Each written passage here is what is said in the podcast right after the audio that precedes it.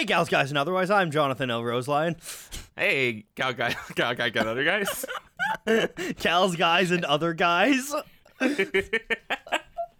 Anyone that I left out for the first guys. Give me some feedback here. Uh, I, I, I just, I just, I'm just not believing it. You just need to really, Okay, you just okay, need to sell okay, it. I'm not, yeah. Milk the drama a little bit. Okay, milk the drama. Okay. Hey, gals, guys, and otherwise, it's Jonathan O. Rose Lion. Okay, that's not enough. We need more. Wait, I want that. Okay, okay. I want okay, you're at okay. you're at about a four there. I want you Yeah. at a fifteen. Okay, okay, okay, okay. Hey, gals, guys, and otherwise, it's Jonathan O. Rose Lion. All right, all right. Find the the perfect middle ground between those two, Okay. and and we're good to go. Okay, here I'm gonna try something a little avant-garde here. Uh, Okay. and if I slip into some kind of accent, Yeah, let's just riff. It's it, it's just jazz Yeah, yeah, here. yeah, let's just riff. let's just see what happens. Yeah, yeah, no judgment. Here we go. Hey, gals, guys, and otherwise, this is Jonathan O. And I'm Noah, also known as Polyphonic, and you're listening to Horns and Wings, the podcast where I, I swear we do talk about Saga sometimes. Yeah, that's what that's what we're doing. Yeah, no, that's, That's not what we're, exclusively what we do. No, we're not talking about Saga though. Uh, this is my favorite issue of Saga. yeah, yeah. Actually, though, this this one I am I am really excited to, and I think we're taking a step away from Saga for a worthy a worthy reason this time, rather than just Mm-hmm. us dicking around. Uh, yeah, no, we're gonna we're gonna talk about uh an an an anthology. Oh boy, that's gonna be fun throughout the entire episode. we're gonna be talking about an anthology uh, created by creators of color, and it was uh, put out by Beyond Press and edited by Taneka Stotts, and it is called Elements Fire, and that's what we are talking about today. The music.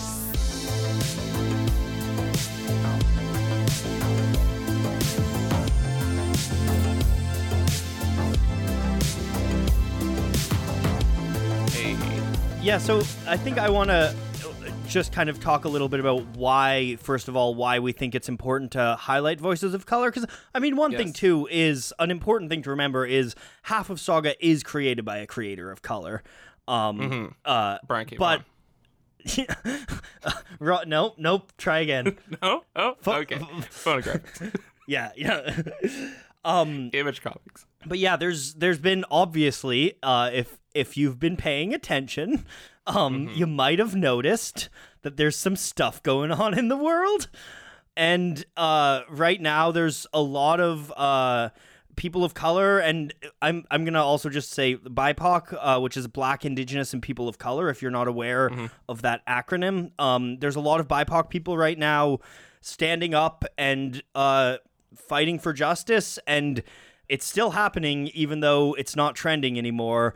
Um, and a part of what we can do, uh, as John and I are not people of color, um, but we want to use our platforms to help amplify these voices and and share these stories. And so that's why we're we're taking a little detour away from Saga.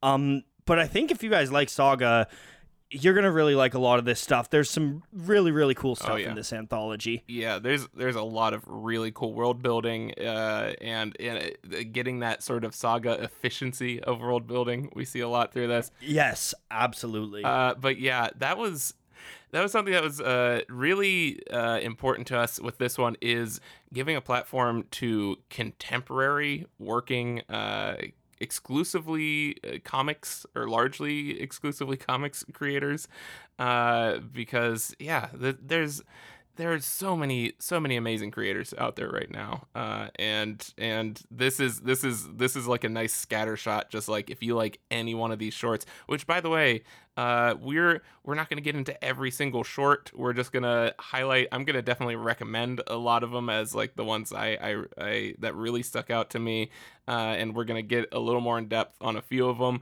uh, but we, this is a whole 200 plus page anthology it's only like what 12 bucks or something yeah. Yeah. if you do the digital download through uh, Beyond Press's site or Comixology or wherever you get it, uh, if you can get it from your local shop, please do that. Uh, but yeah, And if you and if you want to do that, we'll have the uh, the links will be in the doobly doo and around for you. yep, yep, yep, yep, yep, yep. Uh, and yeah, no, I'm I'm I'm jazzed to talk about. There's so many good ones. There's so many good ones. Yeah. Yeah. So so first off, before we go into the specifics, do we want to talk broadly about what this anthology is? Yes, Because I think it's a pretty cool. It's a really cool concept. Yeah, so it's it's sort of just like eh, you know, like I said, it's called Elements Fire, uh, and it's it's a bunch of short stories that are based very broadly around just the premise of fire. Yeah, and they're they're all they're all uh, sci-fi and fantasy, um, and and and I think the other thing too that's important to note with the anthology that's really cool is visually they all share the same color palette, which is black and white with red highlights. But it's super cool to see throughout the redness is used in very different ways, comic Yes. to comic, and uh, and it's it really. It, it, it even that aspect sh- displays how versatile you can be with a very minimal color palette, which obviously is kind of very different than what we see in Saga, where we see a broad color palette that's all Yeah. over the place. Um, it's it's really cool though to see the different way that these creators took these kind of restrictions and turned them into a strength of the story. Yeah, this is this is I I think that uh, one of the best things for for comics, uh, at least for me personally, when when making them is just having just even if they're arbitrary, some kind of uh, guideline or some kind of restriction on it. Uh, which that's that's something that for any aspiring comic creators out there, uh, like something that has helped me out so much, uh, especially with shorts and stuff like that, is focusing on like let's say what's the one thing you love the most about an artist you want to work with, uh, or that you're planning to work with, and then just just write something entirely like dictated by that strength. With Neon Noir, it was like, oh, I like Michael's uh, bright neon colors, and uh, he has a very realistic style. Uh, so something gritty. So literally Neon Noir. Neon Noir. The amount of effort that was put into that, uh, and yeah, just stuff like that, or even like you know page count. Uh, I've done comics that are dictated Yeah. by that, like something that'll fit into a tweet. That's actually something very similar to this too. Is I mean, there's not a strict page count on it. Clearly, different stories are different pages, but they're all shorts. And Yeah. again, another another restriction that creates some like really powerful storytelling, especially because like so much of these in like four pages mm-hmm. build this giant world where you can like see this whole mythos behind it and you just mm-hmm. like you're like no i want i want more i want to see oh more Oh about gosh, this world d- dude. There are so many of these that I just like. Literally, at least half of these, I just want to be continuing series. Like this yeah is absolutely this is this is so good for just like pitching.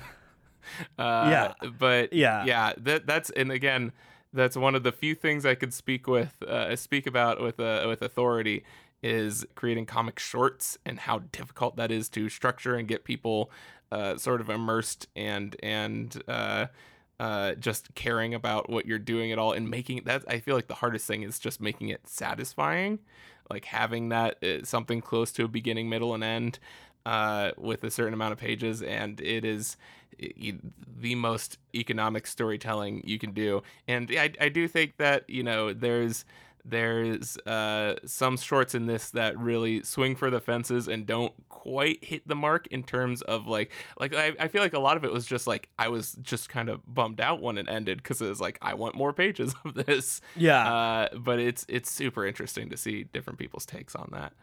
Uh, Noah, yeah do we what what what do we start with here? Maybe we could start with each of our favorites is that a good place to start I I feel like you know what I want to I want to end on our favorites. End on the Let's- let's favorites? go- Okay. let's go out on, on a bang.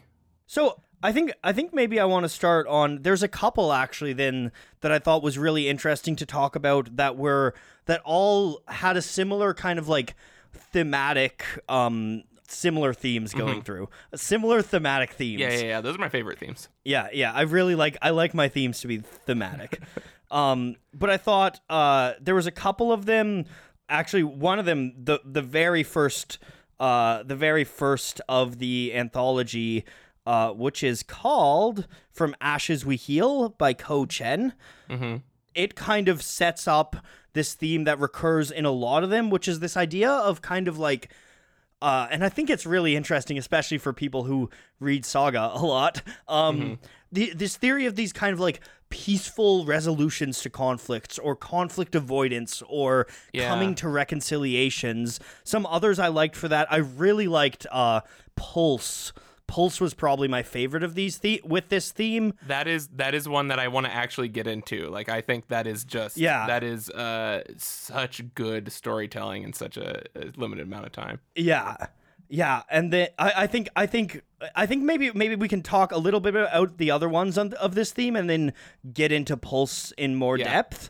Um, I liked uh, D is for Dunkin' and Donuts, Yes. which is just like s- a stupid, fun, over the top like Can you give me like a, a an elevator pitch for what this what, what this short is? Because I love it.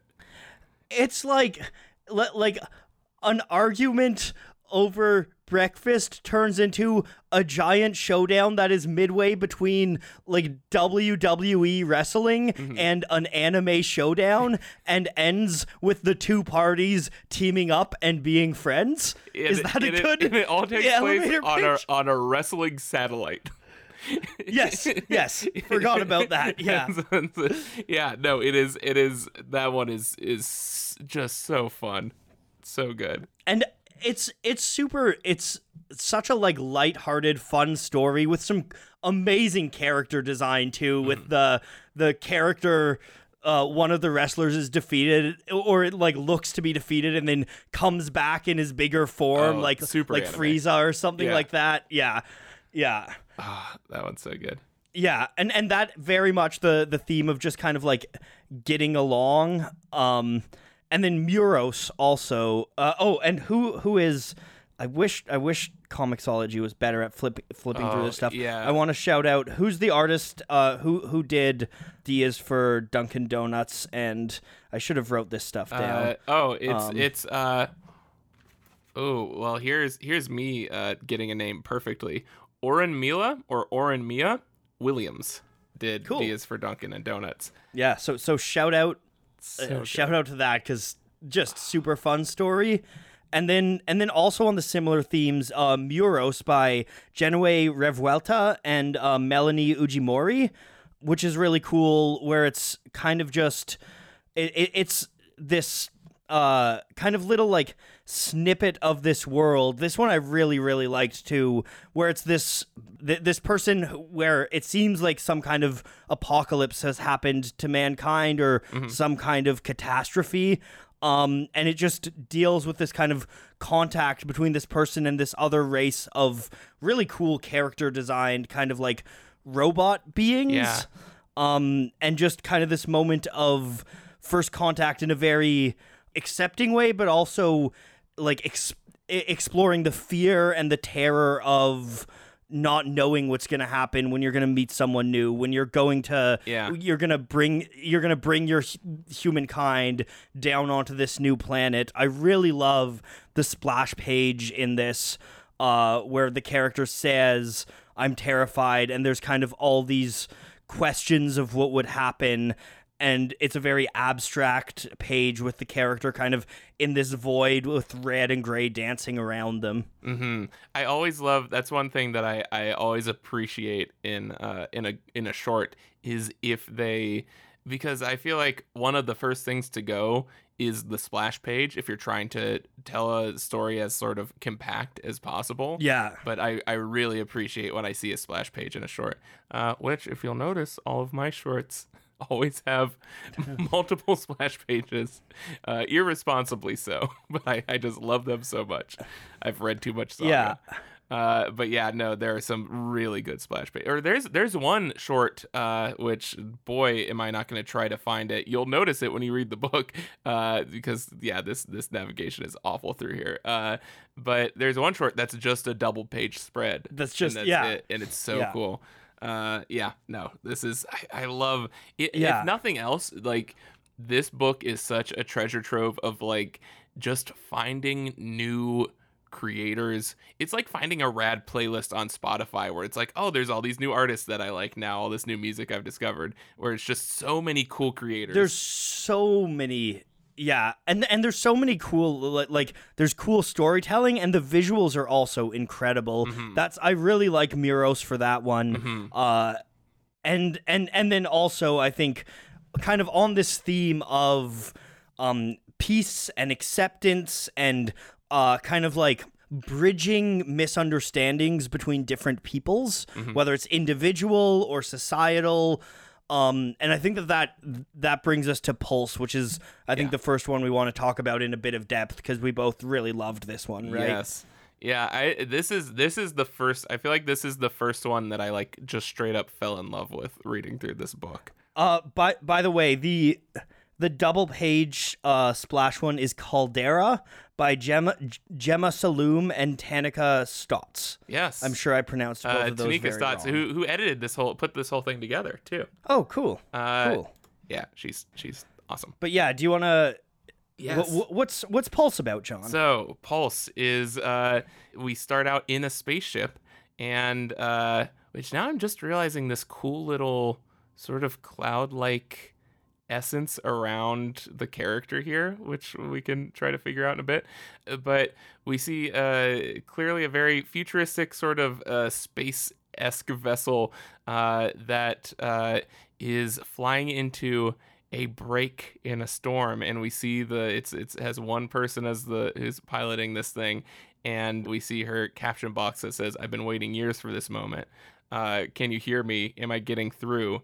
And we see that it's uh, that the the clouds are breaking in the storm. And we find out that she's going into the storm and is notifying whatever's in the storm that she's a human researcher from the planet Earth and she's come to set up a local translator. Uh, so whatever the uh, so they'll be able to communicate to each other, and uh, now there won't be any barriers in future communications between our people. And then she says deploying translator, and then she hears a voice in that uh, which the the use of red in here is so gorgeous. Yeah, so this cool I love this. Yeah, but then she hears a no in a in a this red balloon all lowercase letters very alien and bubbly and she she's confused uh because the the the entity is saying uh we have no wish to communicate further and your device is not wanted your presence is not is unnecessary uh, but she says it is. This will allow a mutually beneficial exchange of knowledge and ideas, and uh, further way for us to collect data for further study. And inter- interrupts her, saying, "No, we do not wish to be studied." Uh, and she's saying, you know, this affects multiple colonial biocumuliforms, which I'm guessing. So this is like a cloud-like entity. yeah, yeah. It seems like a cloud intelligence of some variety. which again i'm loving sort of the throwing us into the middle of it and not giving us any uh any exposition beyond her mental state going into it so it Yeah. really it binds us to like what's happening rather than what led up to what's happening it's very much there's there's a good storytelling tip um that I've read a lot, which is start your story as late as you possibly can. yeah yeah And this is I think that's especially true with short, shorts and this is this is dropping you in you could not drop in any later in this story. Like this is dropping in at the crux moment of the story. yeah which is why my new short is just end credits and i think it's my masterpiece I love it. I love it. uh, but yeah, no. So she she says, you know, I've been. This means everything to me. Uh, it's everything I've ever wanted. And then the I'm just gonna read this because it's fantastic. The entity says, "Earnest human, what use does translation serve without the capacity to listen? There is much that defies translation. You make your demands without even knowing our name. If you respect us, you will respect this." And then she hears over the intercom that the the storm's picking up again and she needs to deploy the uh, translator and get out of there. Uh, and then at the last second she decides not to deploy it and and she leaves the storm. And then uh, the the entity thanks her and says we will remember you. Uh, when we are ready we will call you in our own voice and then she at the last second she said, "Wait, could you tell me your name in your own voice?" And then she says, "Our name." And then we get the last big splash page where it's just like a, a pulsing sound waves coming out of the entity with big bomb bomb bombs and that's the the titular pulse is the name of Yeah. the entity and so in eight pages we essentially just got arrival like all of arrival Yeah, exactly. it is so well done Arrival is very much what my mind went to reading Mm-hmm. this, but I think it's really interesting too because it it's interesting because Arrival is very much about a species trying to reach out Mm-hmm. and trying to communicate, whereas this is about th- this isn't yet the time to communicate this. Yeah. and and I think I think that's really powerful too. Um, I know, especially in my experience, uh, especially with and and I don't think this is I the only reading of this story, obviously, but with everything going on right now, I think a lot of the time, as somebody in a position of power and privilege, a lot of the time I'm trying to like, I'm I we we can be try to try to force things out of people and try to be forceful with our communication. Yeah. Um, and I think that that's something that it's important to meet people on their terms and be willing be willing to approach people and ask. But if they say they don't want to talk about this stuff, yeah just wait until they do, and maybe they won't. But but I think that that's it's it, it's something. This story really resonated with me on an individual level as someone who's I feel like I'm trying always trying to kind of like learn about other people's experiences and uh and sometimes you just need to sit back and let people do things in their own time in their own way. Yeah, or just accept if they don't want to. I feel like a lot of, especially right now, Yeah. there's this sort of expectation for people to speak on their uh, traumatic experiences, which is, I feel like, in so many cases, so incredibly inconsiderate. and uh, and yeah, this is, uh, which again, I think that. Uh, I'm sure there's a, uh, except for maybe D is for Dunkin' and Donuts because I love that one was just so fun.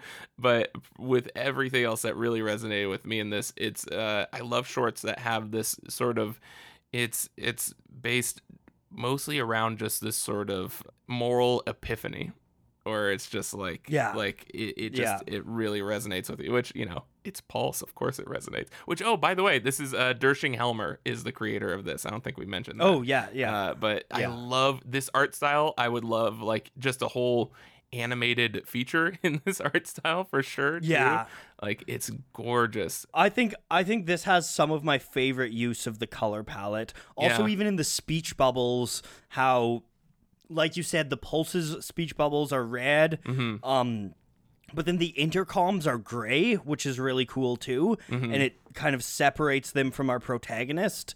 Yeah. Um, it's it, it really yeah. This is this is just such a masterful tiny piece of storytelling. So so way to go, uh, Dershing Helmer. Yeah. Like I I love this. Yeah. Also, just one of my favorite things ever, and I it, my brain never like processes how this is done, but just like even looking at look at her hands in that first panel of the of the short and it is just like so non non anatomically correct.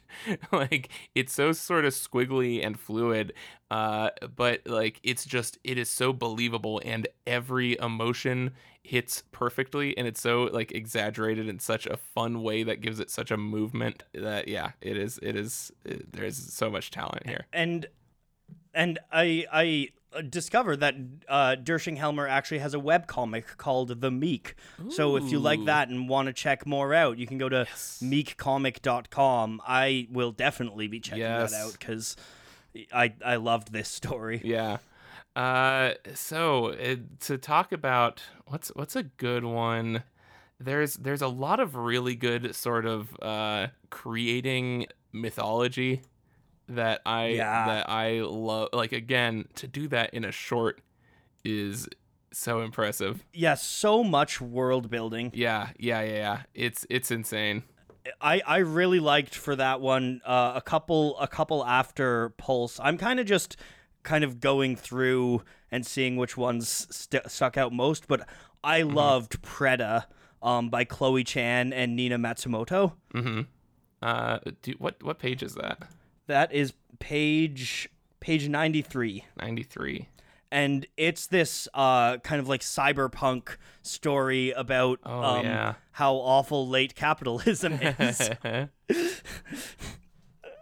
uh yeah yeah it, it tells it tells some it tells kind of the story of someone who works in a factory making like biochip I- implants um and yearns after uh, an a implant that is being advertised a lot called Phoenix um which m- presumably makes you kind of like strong and powerful and beautiful.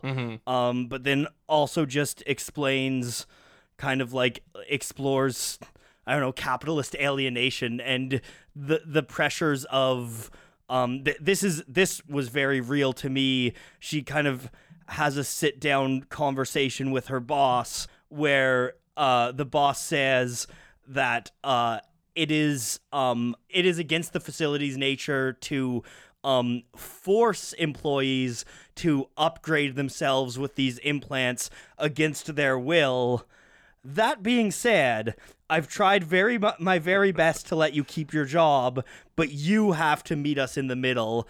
And and that that would just like hit me because I'm like, uh, this is a hundred percent the direction we are going. This is Oh, yeah.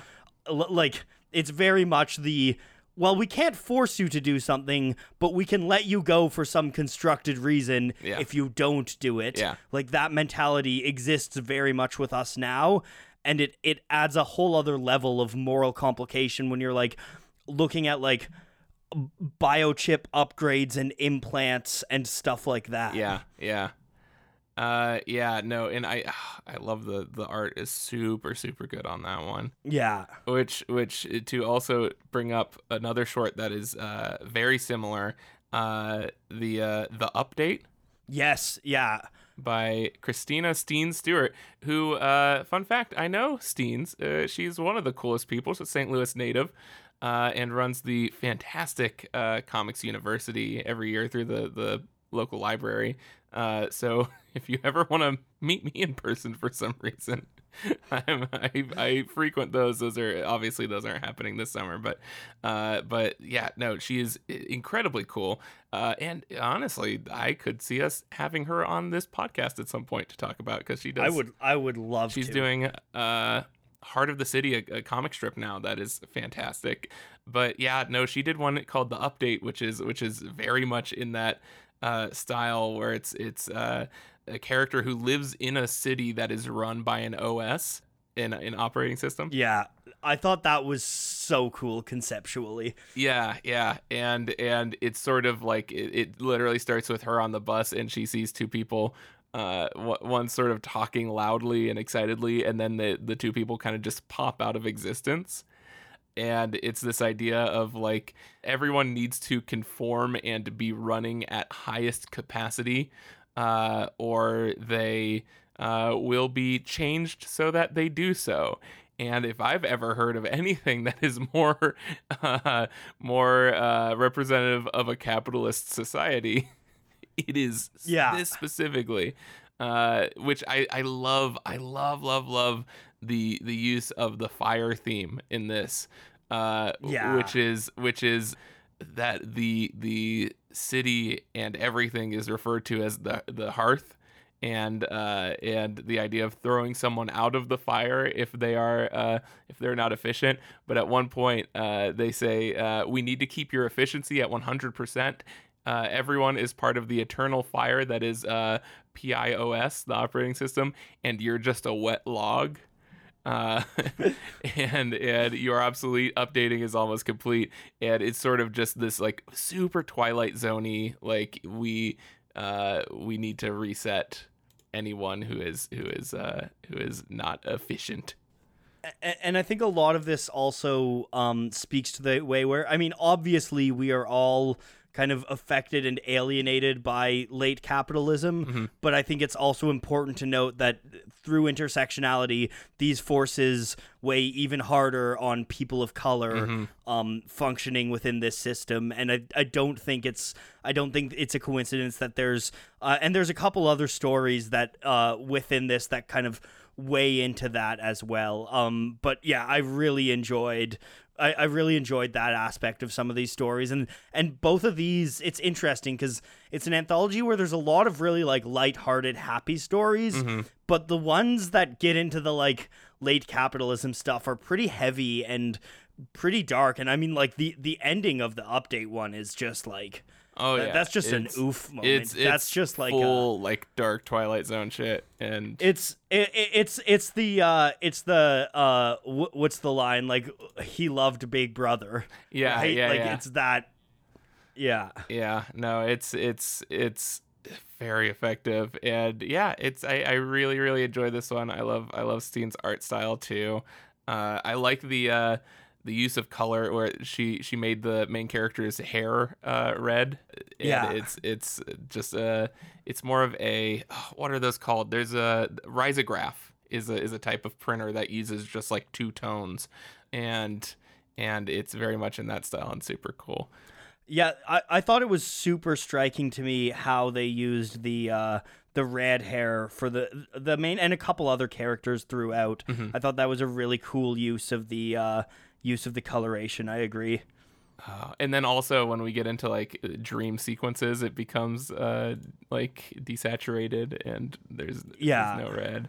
Uh, yeah, no, it's really cool. Steenz Steenz is rad. Go follow Steenz. Go check out her her comic strip. Yeah. it's fantastic. But yeah, this one, this one was was uh just just I I really love the premise of it. And also, I feel like it's it's one that tells just like uh, like I feel like it's one of the ones where I almost I don't want it to continue because it tells such a complete and Yeah. effective story Yeah. on its own. I agree. I think that's I think that's one where that's one where I would totally be interested in exploring that world more. But that story itself Mm-hmm. Yeah. is is a perfect complete story within this world. Like there's Yeah. I need to know nothing else about this character Yeah. and and her arc. It's it's really incredible. Good stuff. the the story immediately following that one in the anthology has some of my favorite art. Yes. Um, the story is Breath Plucked from Heaven by Shivana Sookdeo. Mm-hmm. Um, and just it's it's just stunning. It's it's the the most kind of the the closest to photorealistic art in a lot of the in the anthology, I'd say, Mm-hmm. and just some really really beautiful landscapes. This uh kind of like rural uh almost like agrarian landscape with this giant old statue head Mm-hmm. that's kind of like wedged into a crater. Um, really, really fantastic It, art. it really reminds me of like those like first issue Fiona Staples uh, art where it's Yeah. it's a bit scratchy, but every line is so sort of intentional, and the the figures it creates are somehow just like so anatomically spot on. Have you ever played uh, Gris? Uh, yeah, yeah, yeah, yeah. Uh, the the watercolor. This reminded me of the the aesthetic the aesthetic of that um, excuse me though, uh, it's it's the French gris. Please no. Gris. Uh, uh, Do you do you not understand the French language, Noah? Um, I, I, I, I actually do. I'm Canadian. I thought you were American. I'm pretty sure it's canon that you're American.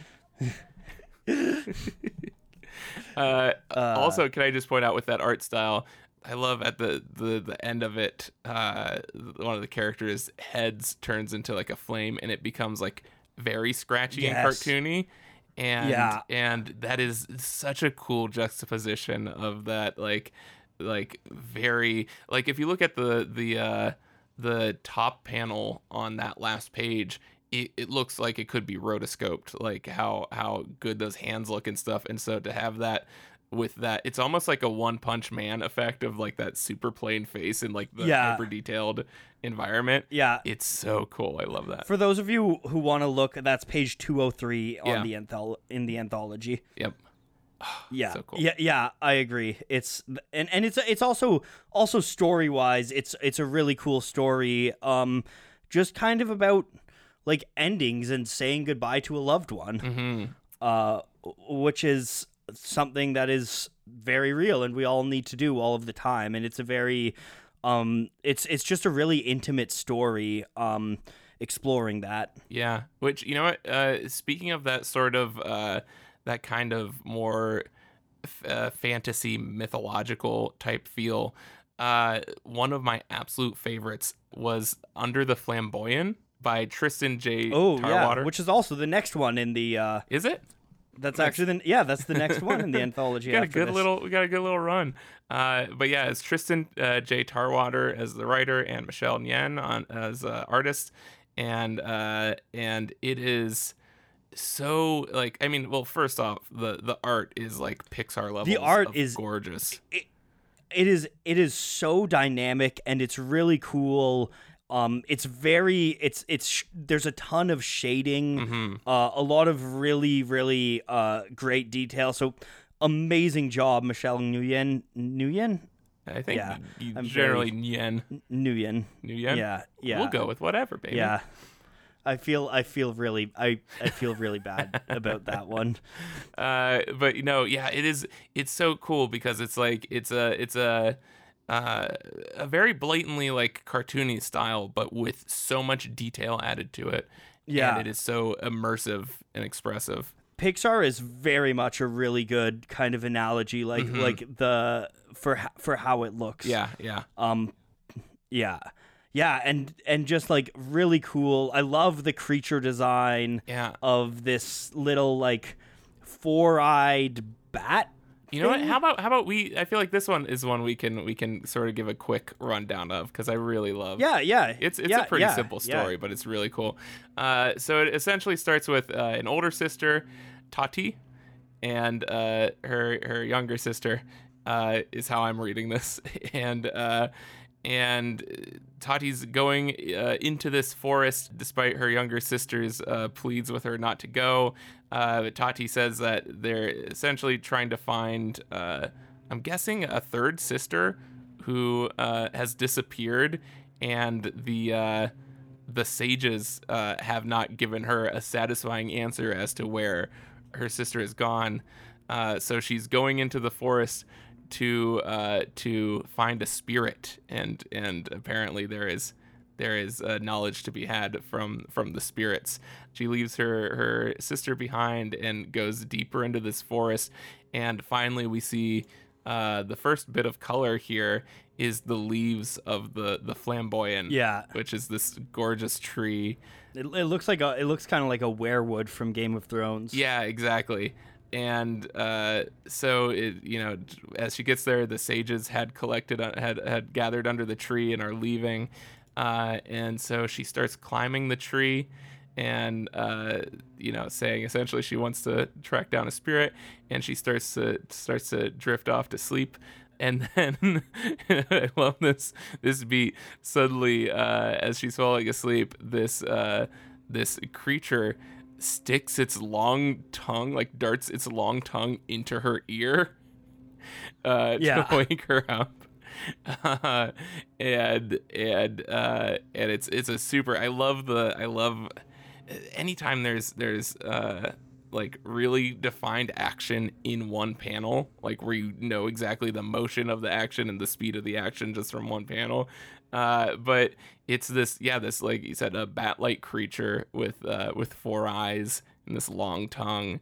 Uh, and she grabs it and it, it struggles and there's a whole like she's chasing it up the tree as it tries to fly away I love this panel with her ch- Mhm. chasing it, chasing it up the tree because it's got her on kind of a higher branch Mhm. and this like trail of th- this trail of line that shows the pattern the bat took kind of like flying up and looping around it's a really it's a really cool like unique kind of clever way to show motion Yeah, yeah.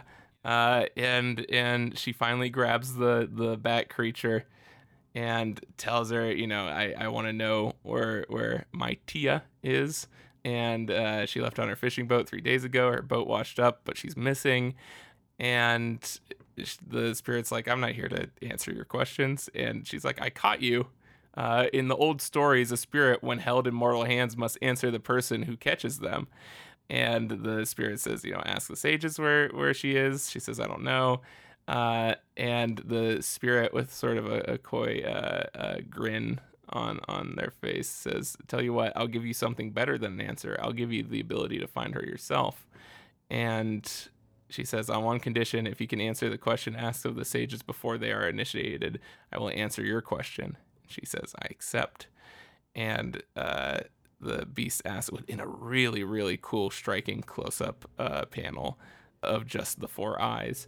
The, the creature asks, uh, Why do the sages meet under the flamboyant of all trees? Which, again, flamboyant is also in red. Yeah, great lettering, li- like great lettering there. Uh, and she explains the red of the flowers is for the fire of knowledge, which burns. The sages give up family and luxury. The fire burns because of their sacrifice. And then the, the creature smiles and says, That's right. And then spits this sort of red whatever at her forehead, uh, which knocks her out of the tree. And the spirit says, Knowledge requires sacrifice, little one, as it flies off and she wakes up and she has it looks like blood running down running down her forehead uh, and she opens her eyes and suddenly uh, we could see sort of in like this really cool red sort of sketched Yeah. out uh, like non inked in sketched out effect uh, all these spirits everywhere uh, and then I love the artwork of the spirits. I think It's it's, so s- cool. Such a good use of color, such a good use of penciling. that's such a Miyazaki sort of uh thing to Yeah. do just like a Yeah. scratchy hollow spirit like that's yeah that's so smart uh, and again uh, very much dictated by the uh the lack of palette and everything and then we realize that uh, this this red this blood or whatever it is dripping down her face uh, all of the sages we've seen have this sort of marking on their head that that's like red a dripping red dot uh, and one of the sages finds her and says, "Oh, girl, what have you done?" But she says her eyes hurt, and the, the but the sage says the the pain will fade in time. Uh, you'll have to acclimate to your new gift, and the the sage kind of uh, takes her to uh, leads her to the the other sages, and the girl says, uh, "So much, but so beautiful." And then the we see the creature kind of watching and smirking and flying off. And so now she has the the the gift of this vision and this knowledge of the other sages. Uh, and it's just it's so uh, this this kind of is just like a, a sort of greatest hits of all the all the stuff I love in this this book where it's just like, yeah. there's clearly a lot of cultural influence. There's uh, so much world building, uh, amazing use of color. I love the world building in this one. I Mhm. love this kind of like th- this it again, it's just by giving you so little they hint at this giant mythology. Mhm. Um and it's such a they tell such a good story to show you this mythology and Mhm. and the world I, I think good world building um is when the world and story play into and improve each other Mhm. and i think that is a hundred percent what you have here Yeah, especially I love that. I love that it's like instead of just an exposition dump of saying something that everyone in the scene already knows. Like I, I love that that's the requirement of of her gaining knowledge is they have to answer one question and using Yeah. that as the way to to drop the exposition. I love I, I'm a sucker for rules like that, which again, Mhm. very Miyazaki, very kind of like like a lot of fairy stories where there's just kind of these these rules of magic that are just the rules and that's how they Answer work. me these riddles three. and I mean, yeah, that's a, that's a very saga thing to do too, of like tell a secret Yeah. to cast a spell. Oh, absolutely. Yeah, that's so true actually. Yeah. yeah. Yeah. and uh, and I and I like that it's it's sort of like, uh, you know, it's not necessarily. I think it's a really smart ending because you know how you understand that it's gonna play. Like you don't actually see her reuniting with her sister or anything. You assume that it's you know this will lead to saving her sister at a at a you know due to her sacrifice but like it because of knowing how the sages work you know sort of her fate from this and there's sort of that that uh whole knowledge comes with a cost kind of moral to it it's just got a bit of everything i really really enjoy it Yeah. Yeah, I I think it's fantastic. Um do we want to do we want to I think we've looked at a bit of them. Do we want to go to our favorites now and and start to start to look at those, or do we want to flit through a couple of more? Uh, here. oh, So I'm gonna I'm gonna. I think we we covered a lot of the sort of. Oh, another one I want to quickly shout out, shout out, Mhm. uh, because I thought it was just like really beautiful and cute. Is Meta Helmet? Um, Meta Helmet uh, is un- entirely kind of silent. There's no Oh dialogue. yeah. and it's just this really like another one with just a beautiful world and th- this really fun kind of walk through this sci-fi fantasy landscape thing. Mm-hmm. But uh, yeah, Yeah. No, that one's that one's super good. I like I the, there's. It's it's almost entirely visual, so I'm I'm definitely gonna say go just like go read that yeah, one. yeah, a hundred percent. That's one that you gotta, you gotta, you gotta see to experience. hmm Oh, and also just one more thing about the the uh, under the flamboyant. I just I just wanted to say that I appreciate that like it almost it has that quality it like the tone of it because it has a sort of downer ending but i love how sort of uh like folklore that is where it's just like yeah, here's here's the like it's a it sa- it seems like a one of those like sort of depressing stories you tell children to to yeah, like a uh, like a fairy them. tale. yeah and, and also it's very like sort of uh plato's like allegory of the cave type of entering you like the sacrifice to enter a new realm of knowledge and comprehension and stuff it's very cool okay uh but here how about you because i i'm kind of torn between two favorites here but we might have some Okay. overlap so so what are I'm- you I'm going s- with I'm certain we have overlap. My number one favorite is a burner of sins.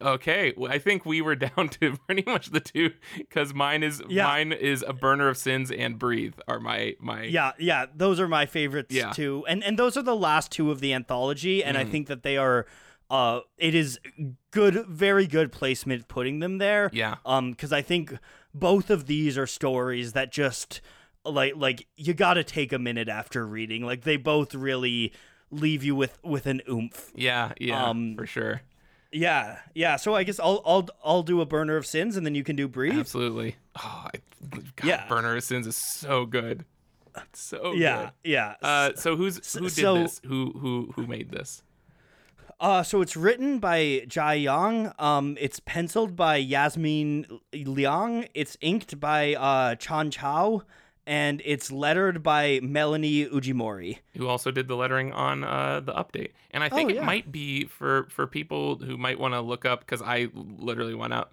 and looked up this writer's other stuff after who's apparently written some books that I definitely want to pick up. But I think it might be J Y Yang uh, because I think it both J were. Yang. I think Okay, both were. Okay. It was capitalized uh, when I saw it. So Um, yeah. So J Y Yang. Um, or Yang. Mhm. Uh, it is so a burner of sins. Uh, tells the story of a main character Nadia who uh she is a burner of sins. So people come to her um with guilt around their soul and again this is one where it's explaining everything. This is a perfect use of comics because explaining everything is so much like less efficient than just seeing the images. But the guilt is shown as kind of these like squiggly lines wrapping around the people. Um and and it's really interesting the, the way this kind of like and th- the lines are red again great use of the red um just kind of like binding and around, surrounding these people. And it's such a good visual representation of guilt. And what happens is these people come in um with these this guilt and they give Nadia um something that is important to them something a meaningful object. And she takes it and then burns their guilt away and presumably they leave guilt free and happy and then uh she'll go kind of like sell these items to this uh guy that collects um things that are treasures that are valuable to them. Uh like for example the one that they use in the story the first one you see is a receipt from a first date which I again this feels very saga to me with like how that kind of magic works of like you need to give up things that are valuable to yourself as a price for magic but it, it's like also connected to that person too. Yes. Yeah. Yeah. Um. Yeah. Yeah. Yeah. Sorry. Yeah. That's that's important to mention. Yeah. Yeah, like so it was like she let him uh pay for the date even though she knew it would only uh it was just like a, a one night stand sort of thing and that she met someone and she didn't want to feel guilty about it so she gave the the receipt for the the date up to sort of clear her conscience. Yeah. Um yeah, yeah, so you're you're giving up these these uh items of importance and then you get your guilt cleansed and uh so we we kind of introduce Nadia and then um our, our our story proper kind of comes in when this woman who is just like completely wrapped head to toe in guilt in more than anyone else we've seen um and uh she basically says she wants to stop feeling guilty. Um, her grandmother passed away. She didn't attend the funeral. She hasn't spoken to that part of her family for years, but she still feels guilty. And we actually even get an incredible panel of of a heart with the Oh, guilt yeah. wrapped around it. Um, but this woman says, My grandmother raised me when I was little, but she didn't approve of who I grew up to be. I just want to stop that bad feeling that uh I just want to stop feeling bad that we never talked again. And uh we we know we learn uh I guess before she comes in. I'm I'm botching the narrative of this, but uh we see that it is someone uh who went to primary school with Nadia Mhm.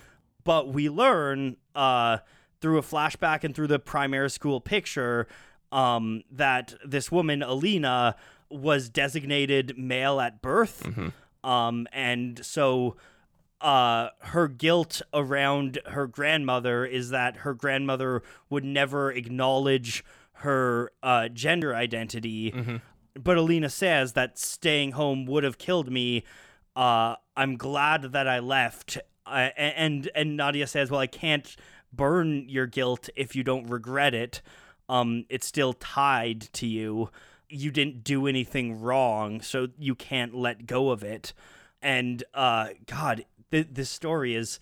Uh, I, I feel like I'm doing it a disservice in this summary because it's just so beautifully told. I mean, it doesn't matter how much how much we describe this. By the way, go read it anyway. It is like Yeah. every inch of this thing is is fantastic. I- yeah this one just it it it really it really hits me um but basically um uh our protagonist protagonist Nadia says well if I burned the guilt you'd lose all of your memories of um your grandmother and she's not willing to do that and so uh Alina storms away but then Nadia kind of like uh goes home and thinks about it and realizes um that she needs to go help her friend. Mhm. So she goes over um and sees that Alina is sitting is in her apartment with this just like horrifying demon creature around her. Oh, this Junji Ito ass monster. Yeah, yeah, it's this it, it looks like it's this creepy thing with mouths Oh, everywhere there's, like, and mouths for eyes with, and there's like gross tongues sticking out of all the mouths. yeah. This long, like broken looking neck. Ugh. Yeah. And uh and and and just as um uh just as Alina's about to give herself to this demon, Nadia runs in and says, "Don't, that's a sin eater. It'll kill you." And kind of again, great use of the color sh- shoots projects this kind of like energy of flame um, from her hand and wipes away the demon and wipes away the guilt. But as the guilt is wiping away, we also see the grandmother's fl- face wiping away with it. Mhm. Um, and then we end on a scene of uh, them uh, just talking, and uh, Nadia gives the the objects that uh, Alina had offered up as payment back, and uh, Alina says, "I have to pay you back some way. Hey, maybe come to dinner, then you can meet my real family, the one I chose." And uh, yeah, and we end on, on Nadia saying, "I'd like that." It is it's a really powerful story. It's so so good. Which, by the way, like this is, I I've I had to have mentioned it before on here just because uh just because it's it's something I'm I'm obsessed with, which is not starting out with like an exposition dump, but putting us like in the middle of a good scene which actually this is this is such a smart way to get around it because it's it, it essentially starts with a montage which is usually the thing that like i cannot get behind like uh, like i i need to i mean for example i watched casino recently scorsese's casino and that movie starts with like literally like a 40 minute montage like that whole movie is essentially a montage Yeah. but it was just like i noticed like 40 minutes into it i'm like i this this has been moving so quickly and i have not had one chance to actually become sort of immersed in this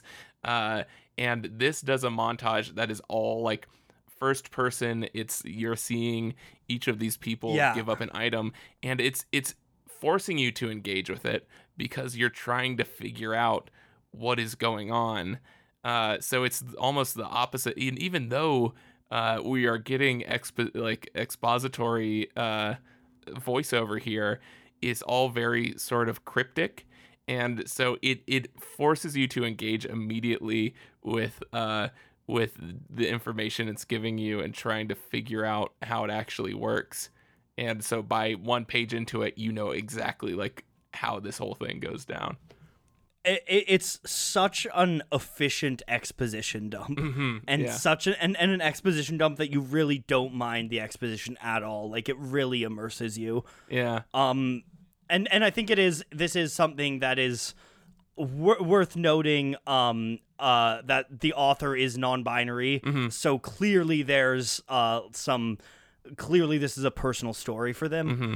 uh yeah yeah it's i don't know i think i think this is i'm i i i feel lucky that this story um like i don't have those kinds of experiences with family but i know lots of people that do Yeah. and i know that uh family is such a complicated baggage as is Mm-hmm. and often when you're queer um because we live in a fucked up society Yeah. that creates a whole new level of uh family baggage and um it, it's a really cool explanation of i don't know how do you how do you purge guilt for things that you shouldn't feel guilty about Right. but that are weighing on you Yeah, yeah. It's it's it's so and I, yeah, I really love that. Like, I'm a I'm a big believer in like family doesn't come before being a, a decent human being, and I've known plenty Yeah. of family members and stuff, and other people's family members and everything,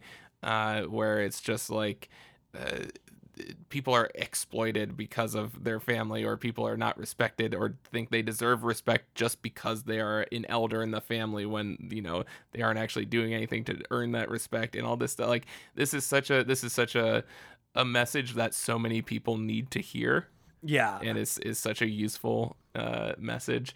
Uh and yeah and the fact that it's it's sort of like even like how efficient is the storytelling that literally what is it five pages in where alina comes in where it's just like we know the gravity of like how entangled she is in in this this guilt the how much red there is I think that is in, that is incredible when you see her walk in with the the red around her. It's a very striking image that has set up everything. Yeah, Mhm. this I know I said this already, but really, really, if if you're gonna read one, please read this because my summary did not and cannot do this justice. This is an incredible piece of art. yeah yeah no it's it's so so good uh yeah Also, the the demon eater uh, or the the sin eater Yeah. is just like, and and I love it where it it exists for like three panels. yeah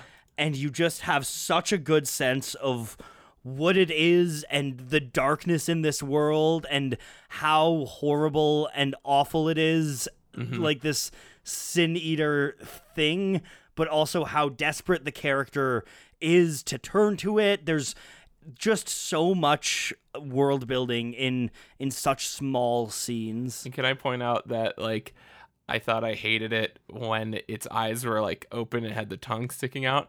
But then in a later panel, there's one where it's the mouths are closed and it's just like the teeth, the mouths, the Yeah. ugh, hate it.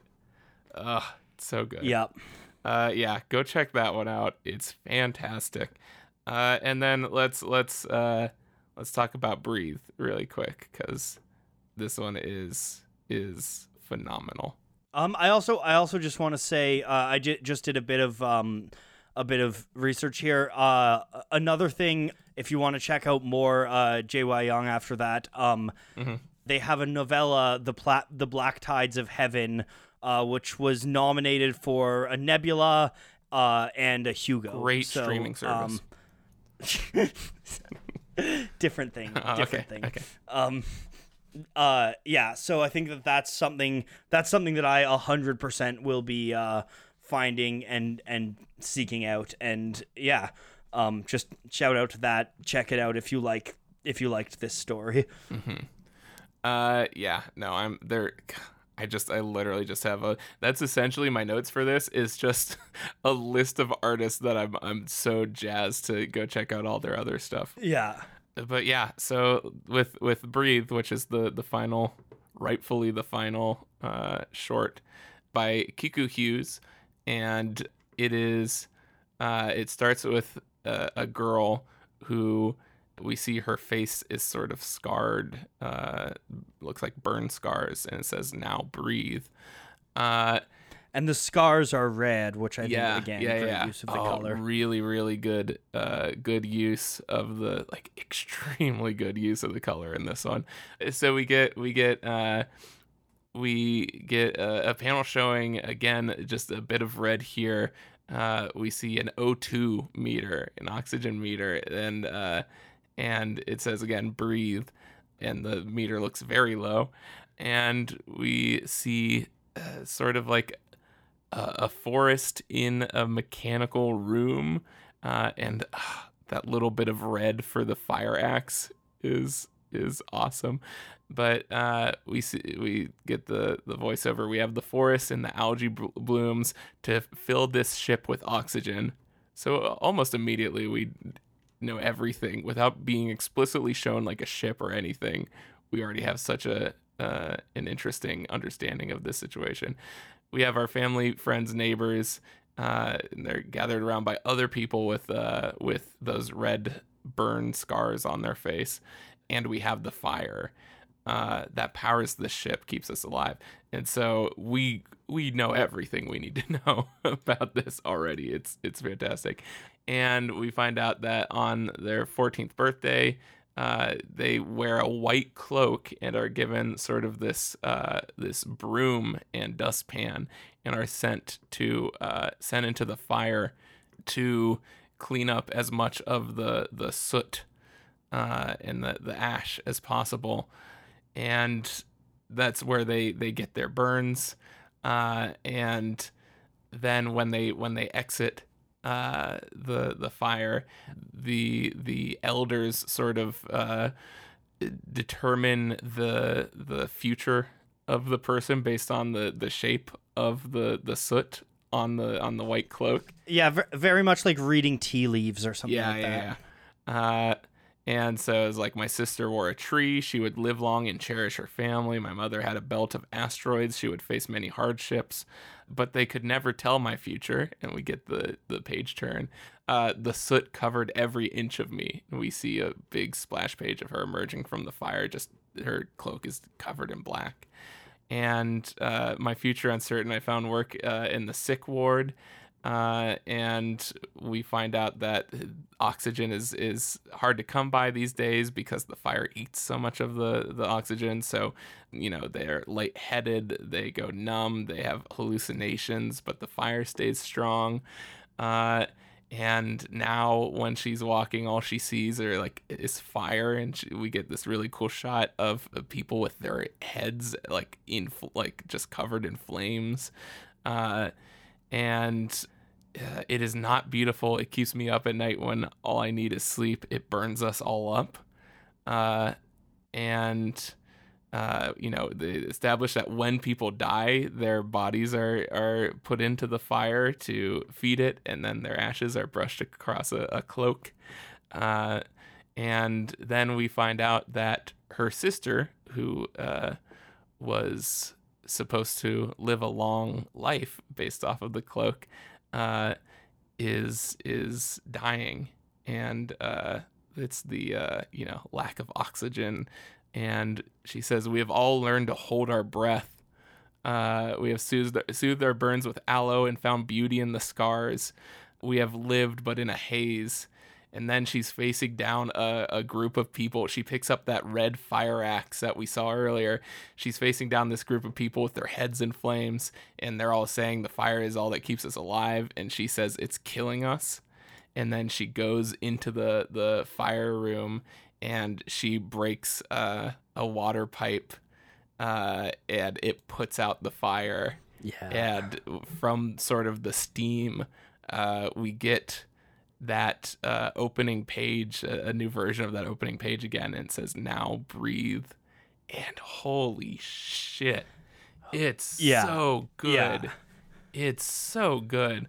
What a story. Which you know, and I, I think we've been we've been very sort of capitalism focused, but I think any sort of uh, systemic harm, like a lot of this applies to, uh, any sort of system that we are built that we are told to endure because we need it. We do not actually need it, or it might not be worth having even if we do need it. Uh, but just the amount of the amount of setup I, I didn't notice until this read through the the setup for the fire axe as a little bit of red on that, yeah. that page and we get the setup for the water with the uh like in like right next to that in the where we see the yeah that's like, so true it, yeah there's so much it is so sort of iconic and and like the the imagery is amazing uh, like her her being covered in in in soot.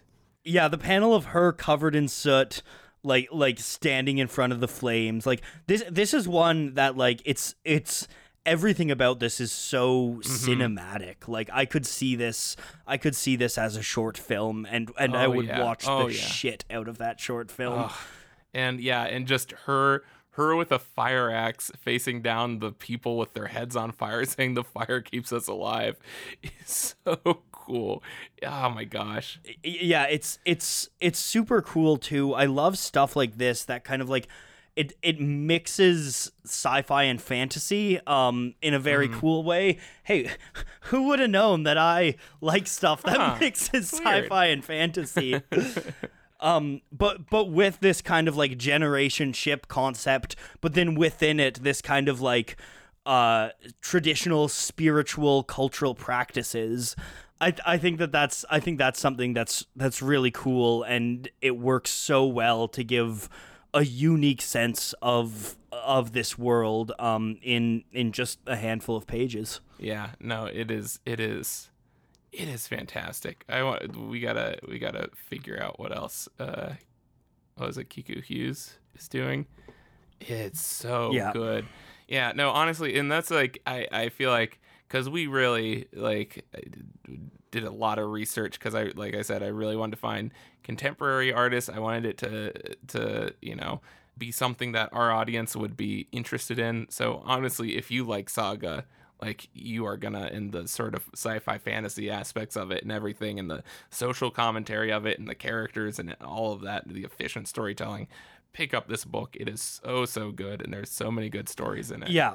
Uh, but yeah this one is is like i i i feel like the the gravity of this one didn't hit me until like the second or third read through like just how just because it, yeah. it comes off as so sort of simple like in its in its uh it's like visually and in its telling and how how minimalist it is and yet it accomplishes so so much. It's just insanely efficient. And i would also say that this kind of again speaks to some of the themes we were talking about with the ones that that criticize kind of late capitalism and um I mean, I, uh, I I see a clear environmentalist message baked into this and, one too, and defunding the police. Please. Yes.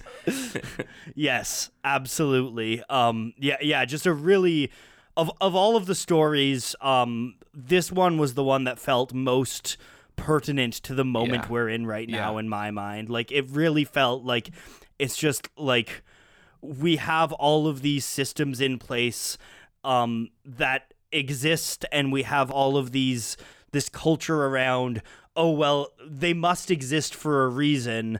They need to exist even though they are tearing our society apart at the seams. Yeah. No, it is yeah. such a good such a good challenging of that like and that's i feel like that's one of the, the one of the hardest things to communicate and that's the beauty of of sci-fi and fantasy and uh, you know i think sci-fi is uh, most well known for this is that uh, portraying contemporary issues uh, through this lens where you can kind of look at it more objectively uh, in and sort of uh, exaggerate it to the like an extreme to where it registers so much more.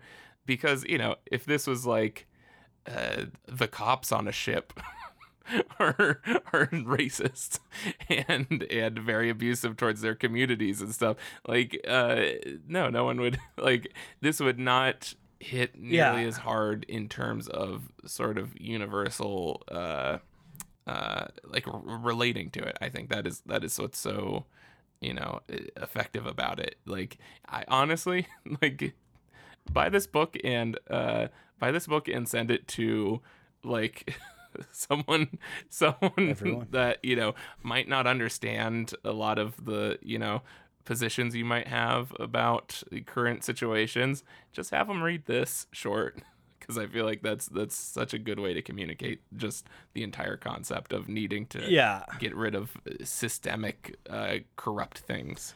Yeah i think i think that's a that's a, a, a as good a place to any to bring us towards the uh the endings and questions of the week and are we gonna do songs of the week? I didn't even think Oh, of that. Shit. Uh, uh, uh, I'm gonna say what? What's the you? What's a what's a good song? we didn't start the fire. um, uh, I actually the whole the whole thing. A lot of this stuff actually made me think of uh, "Blood of the Past" by the Comet is Coming, featuring Kate Tempest. Um, the Comet is Coming do a lot of kind of like uh, cosmic, uh, cool jazz stuff, and the Blood of the Past talks a lot about, um, especially a lot of the kind of like uh, capitalist criticisms in this. I really related to that song. Totally. Uh, yeah. No, I'm gonna. Oof. There's a. I feel like there's too many with this. Anything, we could say fire, Jimi Hendrix. Yeah, There we go. yeah.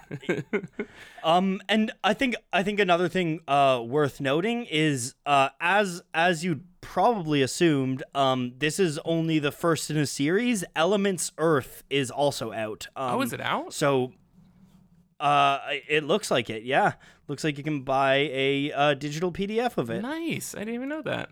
Yeah, I was just looking into this now. shout out to how devastating is this noah? This is actually right before the the pandemic but uh uh star clipper the my local comic shop that i've i've uh sung the praises of many times uh closed their location that i would go to constantly. No, devastating. That was before the pandemic.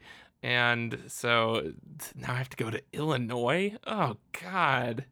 No but uh but they they shout out to them because they were really like they were uh, hyping this book up a lot and that's what had me you know that's why i looked into it in the first place uh so but eh, on it just to remind everyone w- also we covered maybe a, th- a third of these if that like, Yeah. there's just so much good stuff in this and i am absolutely you know what we'll probably cover i mean it'll be a while we we gotta get back to saga for the love of god i promise Yeah. i promise Yeah, next week we're doing saga again or two weeks from now Yeah, please, please let us know if you enjoyed this though, because I would love to do more stuff like this. Um, and and maybe even uh, try to try to get one of the creators on to talk about Yes. there. I would I'd love to get Steenz on. Uh, I, I loved loved loved her short in this, and but yeah, I didn't even know like we, we got to do Earth. We got to do Earth.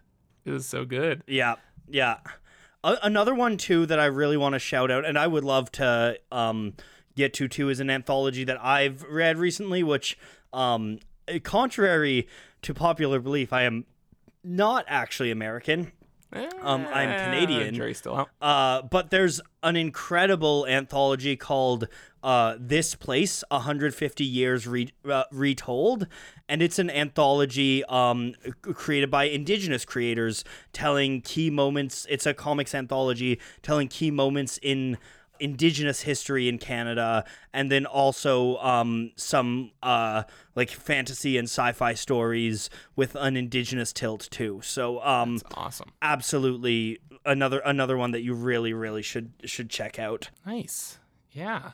Uh, yeah. Uh, yeah. So if you if you aren't sold on this book already, go go check it out. And if you can, like if any of the stories stuck out to you or anything, go support the creators and other stuff they do too.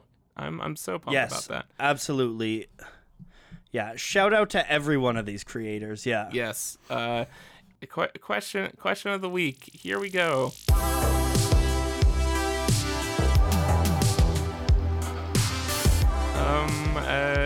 Uh. uh. I I I want I have a question of the Mm-hmm. week. Um I want to know who are some of your guys' favorite creators of color? Who are some it can it can be in comics um I but but also just who are some independent creators of color, like smaller creators of color who need some shout outs that Yeah, uh contemporary. Make sure it's someone who's who's who we can actually support. yeah. So yeah. you know, like if you you know if you shout out Jimi Hendrix or something like some kind of idiot, that's that's worthless. Uh, Yeah. but yeah, But but yeah, I think I like that. I think that's really worth yeah yeah because I would love this is another thing too is just um like just more diversity in ideas more diversity in storytelling. People of color have different life experiences and that makes for different stories. And and as we saw Dude, there's some really fucking great stories even like the the Like- blatant cultural sort of influence that you never see in it like that's in a Yeah. lot of these especially like i said like uh, under the flamboyant i think was like so so yeah it just yeah it leads to so many cool interesting new things. It's it's it's the best. Yeah Ah, yeah so yeah i'm, I'm happy with that that question of the week that can be our, our solo question of the week yeah uh, and Yeah. we'll give uh, a bunch of shout outs for the next uh, between the arcs when we when we read those answers. Remember, you can leave those comments on uh, the the pinned comment on the YouTube version of this episode and uh, the pinned tweet on our on our Twitter account. And also, uh, heads up for the for the time being. Uh, we are switching to uh, an episode every two weeks instead of one week because, of, oddly yeah, enough, because it's exhausting being in the world yeah, yeah. Oddly enough, it is.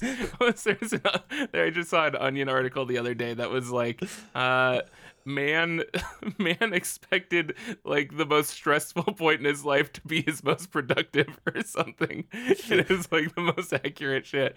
Uh, but yeah, no, it's uh, we're we're just trying to juggle a lot of stuff, and and we this this podcast is you know just is fun for us, and we we we have to have it for so long, so uh, we're trying to keep it sustainable and not a chore. yeah Uh, which I'm glad. Like this one was was you know we obviously read a lot more than we usually do because this is a 270 or whatever page book, but this was such a blast to do this one.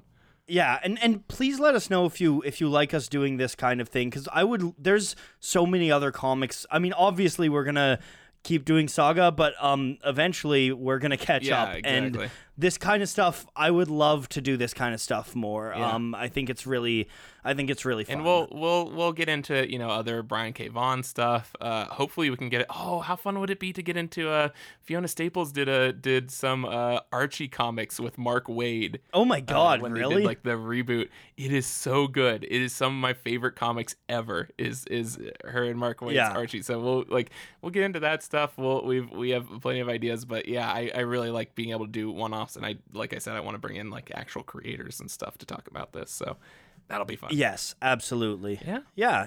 Yeah, so thanks for watching guys. Thanks for letting letting us indulge this and um thanks for being awesome. Yeah, and as always, thanks for Taneka Stotts for editing the book and putting it together. Thank you to Beyond Press, uh, and and no thank you to Brian K. Vaughan and Fiona Staples for once. You're Yeah, worthless to fuck you, now. BKV. oh, and as always, our classic, our classic outro that we always say whenever we do uh, one-off anthologies is, of course, Noah. Breathe.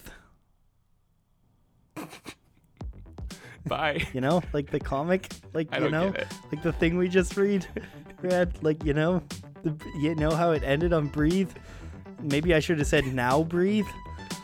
Nope, it was perfect. Nope, it was perfect. Okay, good, good. Bye.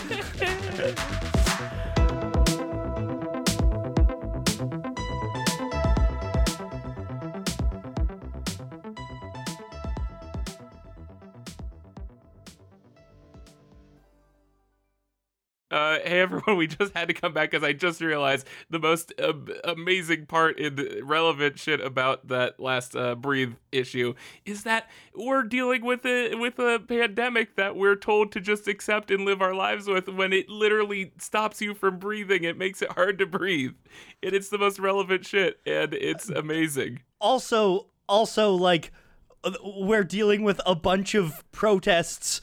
Um, spurned by someone being choked out by the police and saying, "I can't breathe." I literally we I I could not I could not fucking let I could not let us we are not analysts of comics in any capacity if we did not point this out. The most obvious shit. It is one of the most relevant things I have ever read and it was Yeah. like 2 years ago. Yeah. Uh but yeah, it's fantastic. Okay, thanks. Bye. Bye.